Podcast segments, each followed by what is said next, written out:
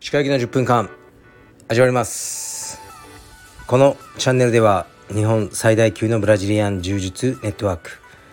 カルペディエム代表の石川行きが日々考えていることをお話しします。はい、皆さんこんにちは。いかがお過ごしでしょうか。本日は7月の15日ですね。東京は今日も暑いです。今日は土曜日なんですが、朝早くから息子のレスリングの、練習会というやつに行ってきましたね。ですね、千葉県木更津市まで行ってきました。はいでね、朝9時半から始まって4時半ぐらいまでの予定だったんですけど、やはり予想通りというかね、もう2時ぐらいで泣き出すで帰ってきました。はい、なんかねもうそんな感じなんですよね。前回もそうだったんですけどね、幼稚園生とかでも最後までできる子もいっぱいいるんですけどね、うちのやつはダメですね。今日は同じグループに知ってる子がいなかったんですよね。で他のチームは普段のチームメイトで固まってて、多分ねその孤独が辛かったんですね。はいで途中で帰ってきてね、帰りの車内で僕にねキレられまくるっていうね、もう久々にキレ散らかしましたね。はいでもはい大丈夫です。叩いてればしてません。はい僕は子供を叩いたことはありません。キレるだけです、とりあえず、まあね子供をねにね怒っちゃいけないね、怒ると叱るは違いますみたいなね、冷静に言う人いますけどね、お前できんのお前って思いますよね。怒ると叱るね、俺は怒るよっていう感じですね。はいもうね綺麗事ではね子育てはやってらんないですね。でレターに参ります。これいきます。いつも発信ありがとうございます。このラジオを毎日の日課とさせてもらってます。当方40代後半の汚ねえじじいです。先日人間ドックを受けてきました。結果再検査の項目がいくつもありましたが、日々の忙しさを言い訳に精密検査に行くことをためらっています。石川先生も私と同じ年代かと思いますが、人間ドックや健康診断など受けておられますでしょうか。また結果に応じて再検査など行かれてますでしょうか。先生のご自身の健康管理に対する考え方を教えてもらえれば幸いです。お体をご自愛されながらこのラジオを継続していただけると嬉しいです。はいありがとうございます。人間ドックね、僕しばらく行ってないですね。行かなきゃいけないなと思ってます。で高いんですよね、20-30万しちゃうんで、行ってたんですけど毎年僕は港区に住んでるんですけど、区のやつもあるんですね。でなんだかめんどくさくて、もう民間のやつでねもう20万ぐらい払ってやってたんですが、もうね高い保険料も払ってるので、今年は民間のやつでやらせていただこうと思いますね。はい、なんかね、書類がめんどくせえなとは思うんですけど、時間を作って記入して行ってこようと思ってます。人間ドックってね難しいんですよね。お医者さんの知り合いに聞いたら、あんな全く意味ないですよっていう人もいるんですよね、お医者さんが。結構いますよ、そう人間ドック否定派のお医者さんもいたりするんで。でもね人間ドックでがんが見つかったっていう人もいますよね、自覚症状がないがんとか。だからとりあえずやろうかなと思ってますね。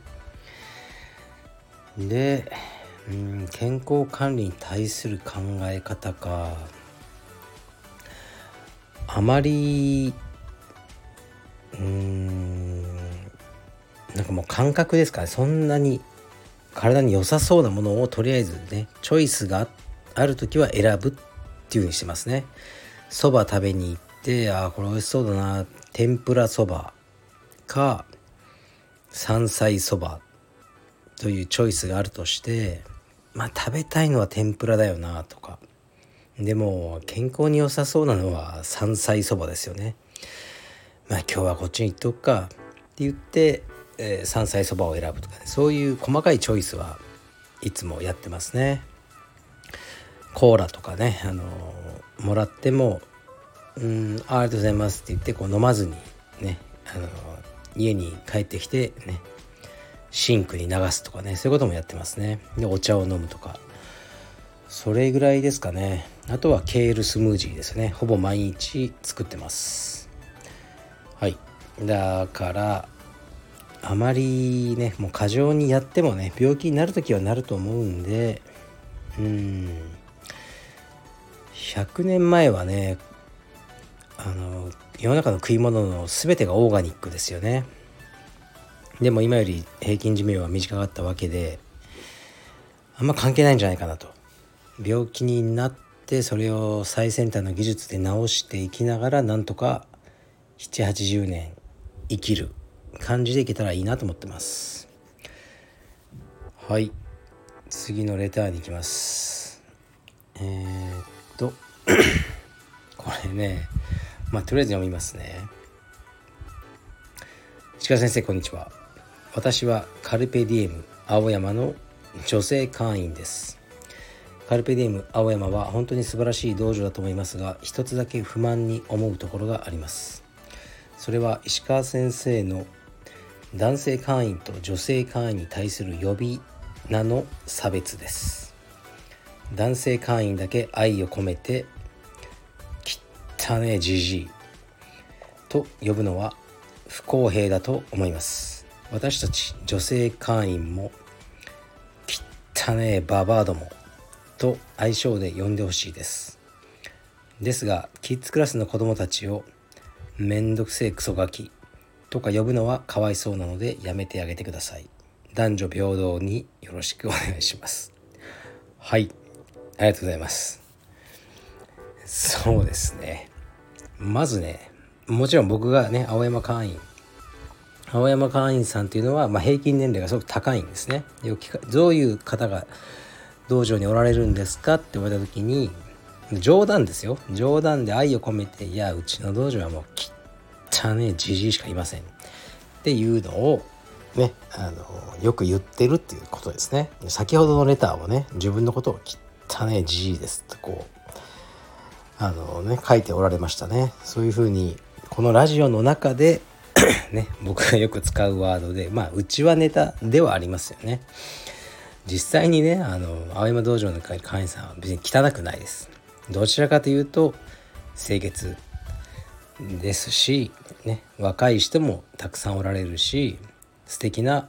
おじさんが多いです。なんとなくね、汚ねえじじいっていうね、呼ぶのが好きになっちゃっただけですね。でこの方は青山の女性会員さんで、まあ、女性も汚ねえババアと呼んでくれと本当かなこれ。でも実際ね、本当にねこう美しい女性が多いんですよ。若い女性はあまりいないですね。それはもう事実として。で若くはないけど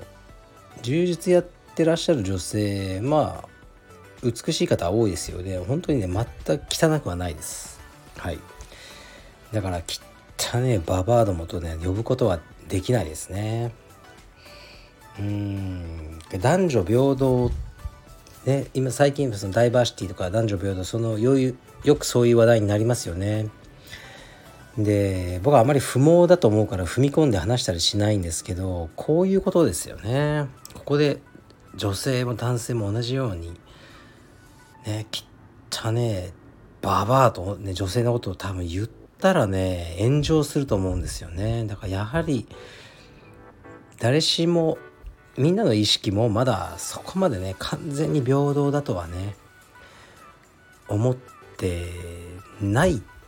と思いますね。で、ラジオ番組で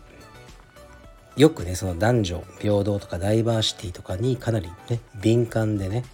そういうことを発信してらっしゃるパーソナリティの人のラジオ番組を聞いてたんですけど、女性なんですね。その方が私の前の男だったらこれこれができたって話をしてて、前の男っていう言い方をさらっとしてたんですけど、これどうかなと思ったんですね。僕がこうラジオやってて、僕の前の女がって言ったらちょっと不快に思う女性いますよね。僕はそういう言い方しないんですけど、でその方もすごくね男女平等とかに敏感で、ね、そういう発信をかなりされてる方なんですけど、さらっとね私のね前の男がっていうふうにこう言ってたのは、僕は違和感がありましたね。僕はあまり好きな表現じゃないですね。俺の女とか私の男とか。でもまだねいろいろ意識のやっぱ差はあると思いますね。完全な平等っていうかね、やっぱ男女は違う性質があっていいんじゃないかなって僕は思ってますね。でもねそれを発信してね、なんかね炎上したり説明求められたりするのめんどくさいし、僕の仕事とは関係ないんで、そうですね、汚ねじじいだけ言っていこうとね。もう少し時代がね追いついたら汚ねババアどもって呼ぼうかなと思いますけど、まだね時代が追いついてないと思いますね。でも本当これからね、昔は気にしなかったことをねいろいろ気にしないといけないですね。青山道場は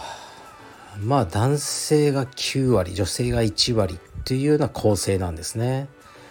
でこれに対して僕の努力が足りないのかって言われてもね、まだ困るというか、男女比 50-50 にね充実がなってたら、それがいい道場かどうかっていうのはねまだわからないし、格闘技はね男のものだとも思ってないんですけど、言うてもねどうしてもねまだ圧倒的マジョリティで、ね、大多数は男性であるという事実はあるかなって思うんですね。逆にね女性が大多数のものもありますよね。で一度道場の集合写真みたいなのを Facebook か何かにアップしてたら、20人ぐらい男性がおられて女性が1人か2人おられる写真に対して、海外の方のコメントで「何この道場男ばっかりじゃない」ってコメントされてたんですね。でその時にハッとして、確かにそうだな。そのコメントをした女性の国ではもしかしたら男女比がもっと、ね、道場内の男女比の構成が違うのかなと思ったんですが、こっちも商売なんでね、その国とかねそういう公共の機関から何の援助も得ずにやってるプライベートビジネスなので、そうですね、完全にその女性を増やすための努力っていうのは僕はしないですかね、とりあえずは。でも入会してくれた女性が不快な思いをしないように努力はしよう、それぐらいですかね。はい、というわけで、珍しく男女の問題についても語りました。はい、じゃあ失礼します。